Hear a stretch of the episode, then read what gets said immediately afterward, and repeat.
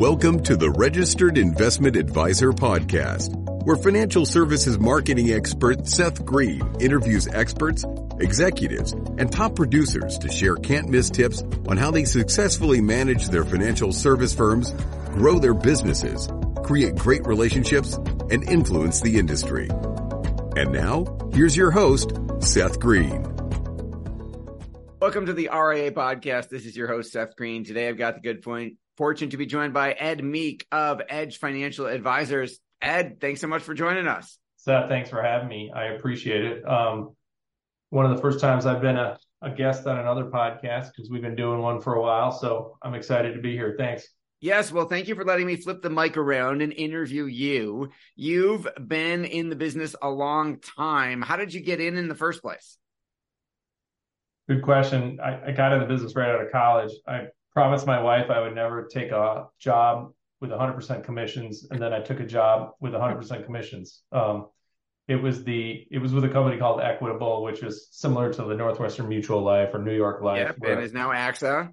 Yeah, that's right. They they promise you the world, and if you work really really hard, which I was a hard worker, that I would make a lot of money, and um, everything happened except for making a lot of money. So that's how I got in the business. I did that for a couple years, and it parlayed me into a job working at Fidelity Investments in one of their retail branches, which was an incredible opportunity because it was the perfect fit.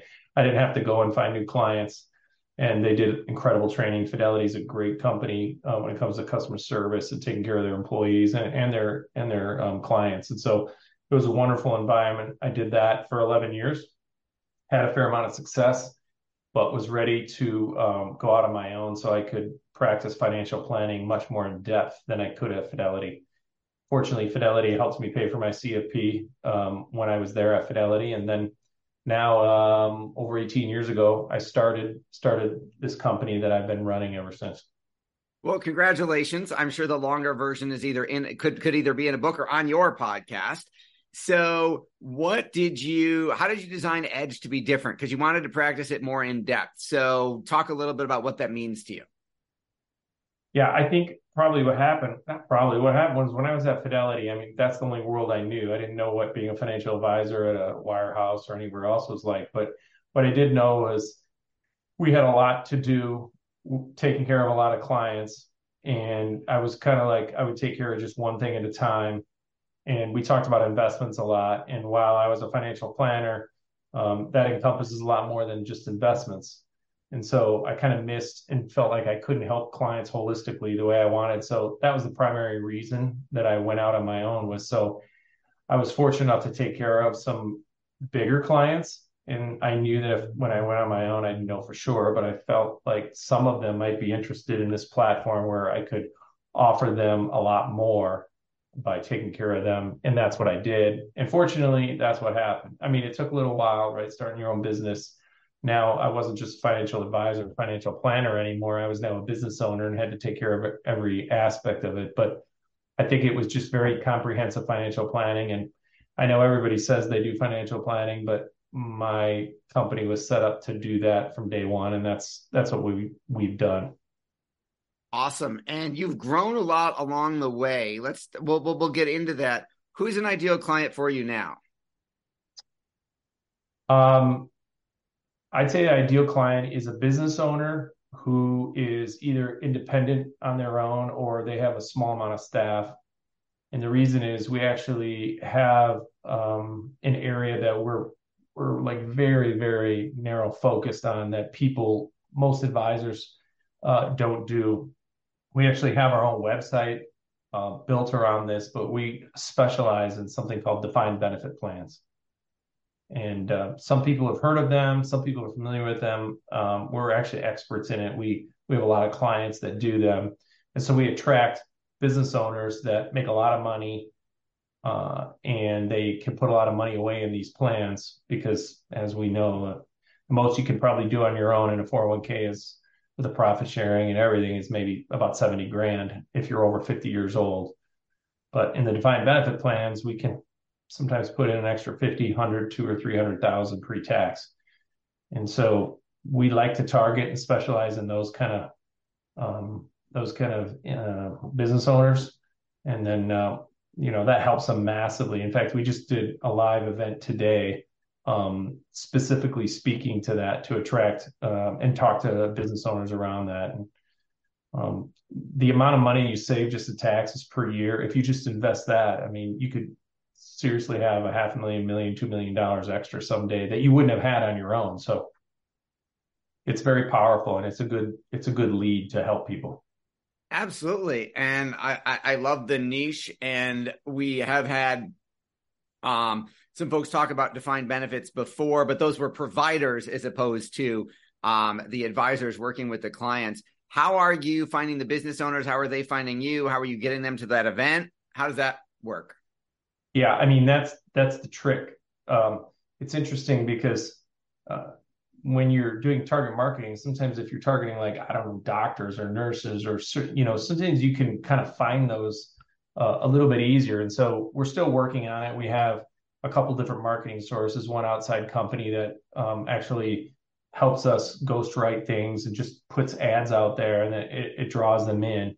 Um, and then we have our own some own internal marketing that we do. And so we're still trying to figure it out. And we're starting to focus more and more on on LinkedIn um, that's where we got the people for for this one and and our current um, you know just email marketing uh, people we have on a list or whatever but that's that's the biggest trick is there's a lot of people that fit that. I mean there's certain businesses that actually have uh, consultants or a real big one some type of consultant. I mean we have a handful of consultants really big real estate uh, um, uh, people who are in real estate. You know they usually get paid 1099 uh, or or people who um, you know don't need staff and they're just very very good at what they do. Sometimes it's even uh, like I have one that's a professor and and makes more money outside of being a professor because they could charge so much per hour and, and they could literally take almost all that money and put it in this plan because they don't have that available to them at you know the university they work at so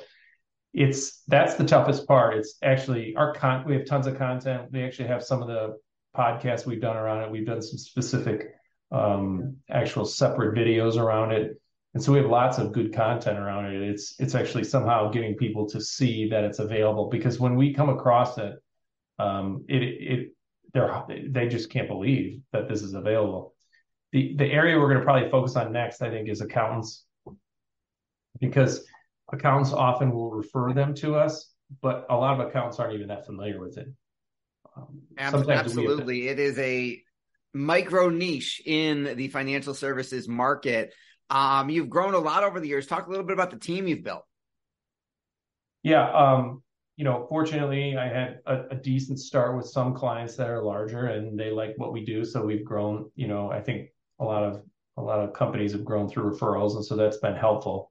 Um, I think the last few years have been helpful just um, in now we're starting to get momentum and, and get more referrals and uh, and working on marketing more than we have. Just like this this one area I mentioned, we've gotten some new clients the last couple of years through the defined benefits. And then a couple few years ago, well, about five years ago, I I stopped doing one thing and I just took a step back and said, what do I want to do? I mean, I, my company is at a place where I've got enough employees where I could probably be fine the rest of my life. I'm still in my early 50s at the time, and um, but that didn't sound that appealing to me. I really wanted to grow something, so uh, I made it a big focus to also uh, work work on looking into M and A. So we bought a small practice about two and a half years ago. We're in the midst of a few conversations right now as you probably know um, in the audience, if you have you if you played in this field, it's, it's extremely com- competitive right now, and you got to be the right fit. There's got to be a lot of things that fall into place.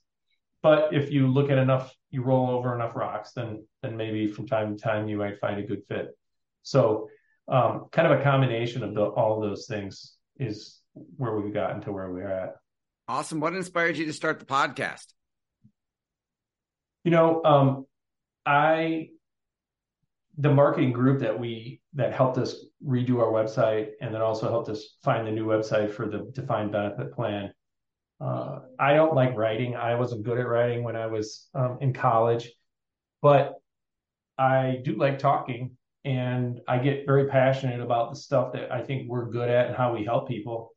And so um, I have a partner who's younger. I'm the older guy. I'm not that old. I'm 54, but I have a partner. His name's James. He's 35, and we seem to get get along fairly well, and we both are passionate. And so the marketing guy was like, "If you guys want to do a podcast, you might be decent at doing one together." And that's kind of how it came about. And so we did audio podcast, maybe our first 10 to 15 episodes.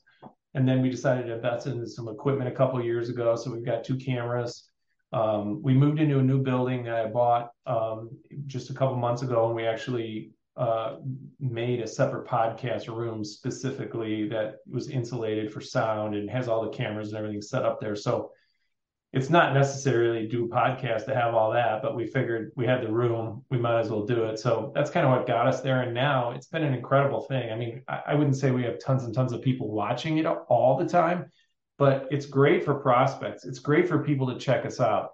When we're talking to prospect prospects, we're like, here's the deal. Like you, you really are interested in this and this. And even though we mentioned it in our meeting with you, why don't you look at podcast number 17 and podcast 22? Because you and I both know, Seth, like this is another way of people feeling that they know you.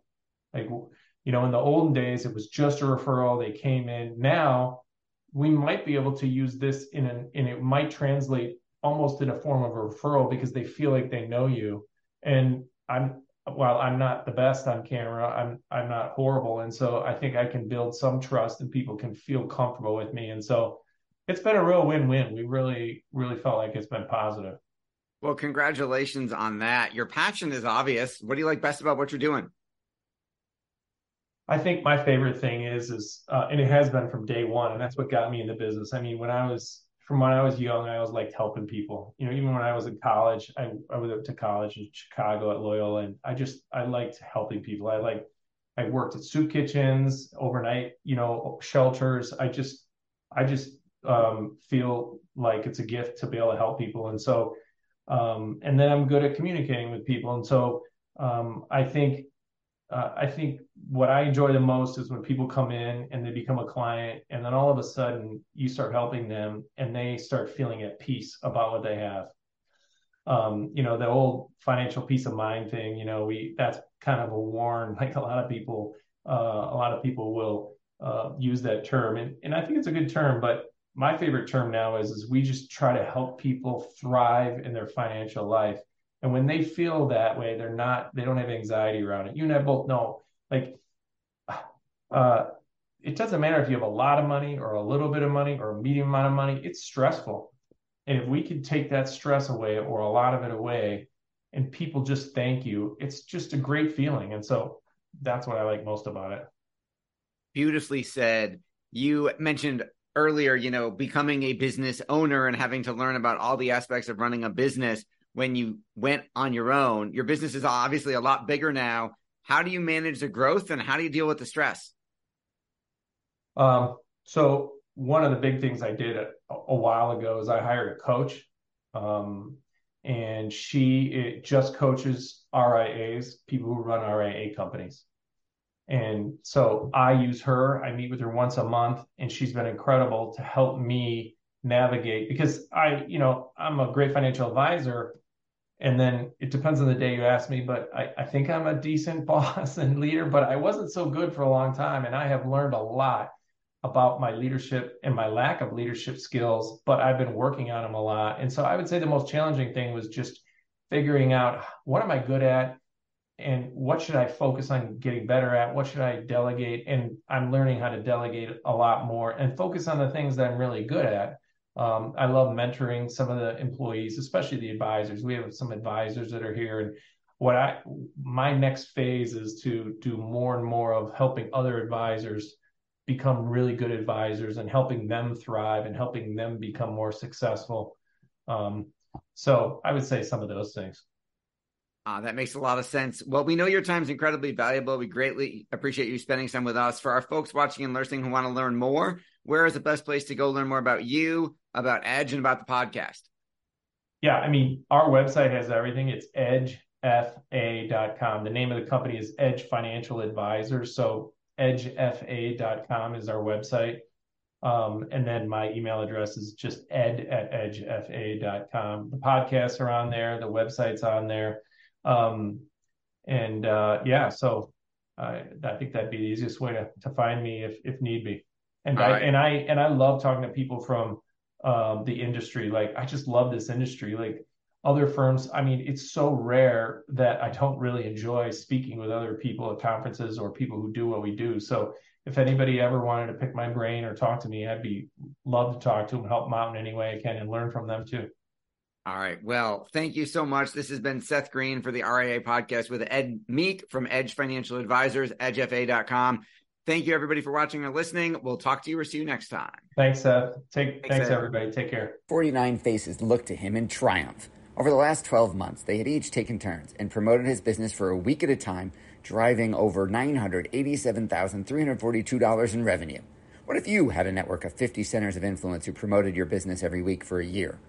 Grab your copy of the number one Amazon best-selling book, The Ultimate Guide to Growing Your Business with a Podcast, at 33% off the Amazon price by going to ultimatepodcastbook.com.